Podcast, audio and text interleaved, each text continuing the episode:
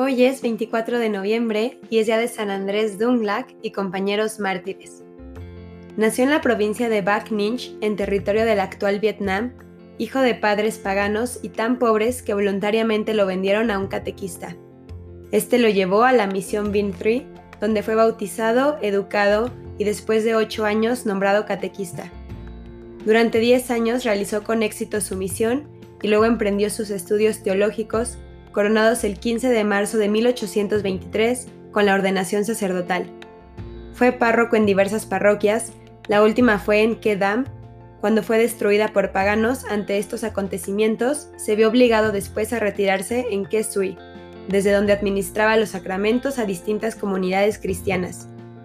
Fue allí donde por primera vez fue detenido y llevado a la prefectura de Linam, pero fue rescatado por la generosidad de los cristianos que ofrecieron como rescate tres barras de plata al mandarín.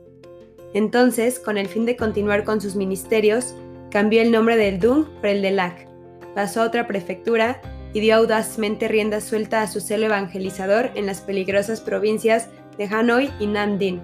Solía decir, los que mueren por la fe ascienden al cielo.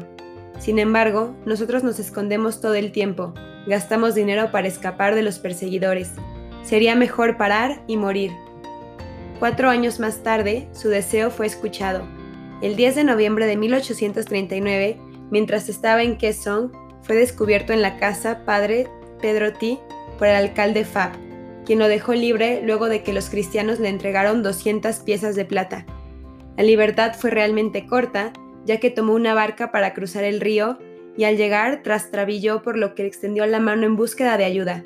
Con tal infortunio, fue quien lo ayudó el secretario del prefecto que lo reconoció inmediatamente y exclamó, He capturado un maestro de la religión.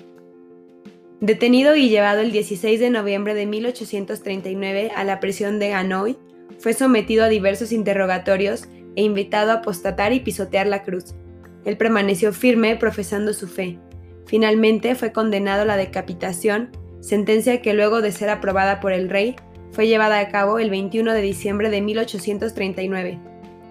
Durante los siglos XVII, XVIII y XIX, muchos vietnamitas fueron martirizados, entre los cuales se cuentan obispos, presbíteros religiosos y religiosas, hombres y mujeres laicos de distintas condiciones sociales, y en total son 117 los canonizados.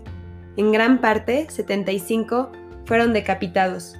Los restantes murieron estrangulados, quemados vivos, descuartizados o fallecieron en prisión a causa de las torturas, negándose a pisotear la cruz de Cristo o a admitir la falsedad de su fe.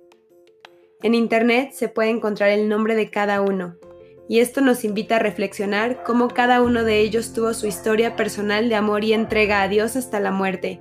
Tantas historias, tantas nacionalidades, tantas vocaciones, pero un mismo amor ardiente que dejó fruto. Que estos santos sean para nosotros ejemplo de vida. Amén. San Andrés Dunglac y compañeros mártires, rueguen por nosotros.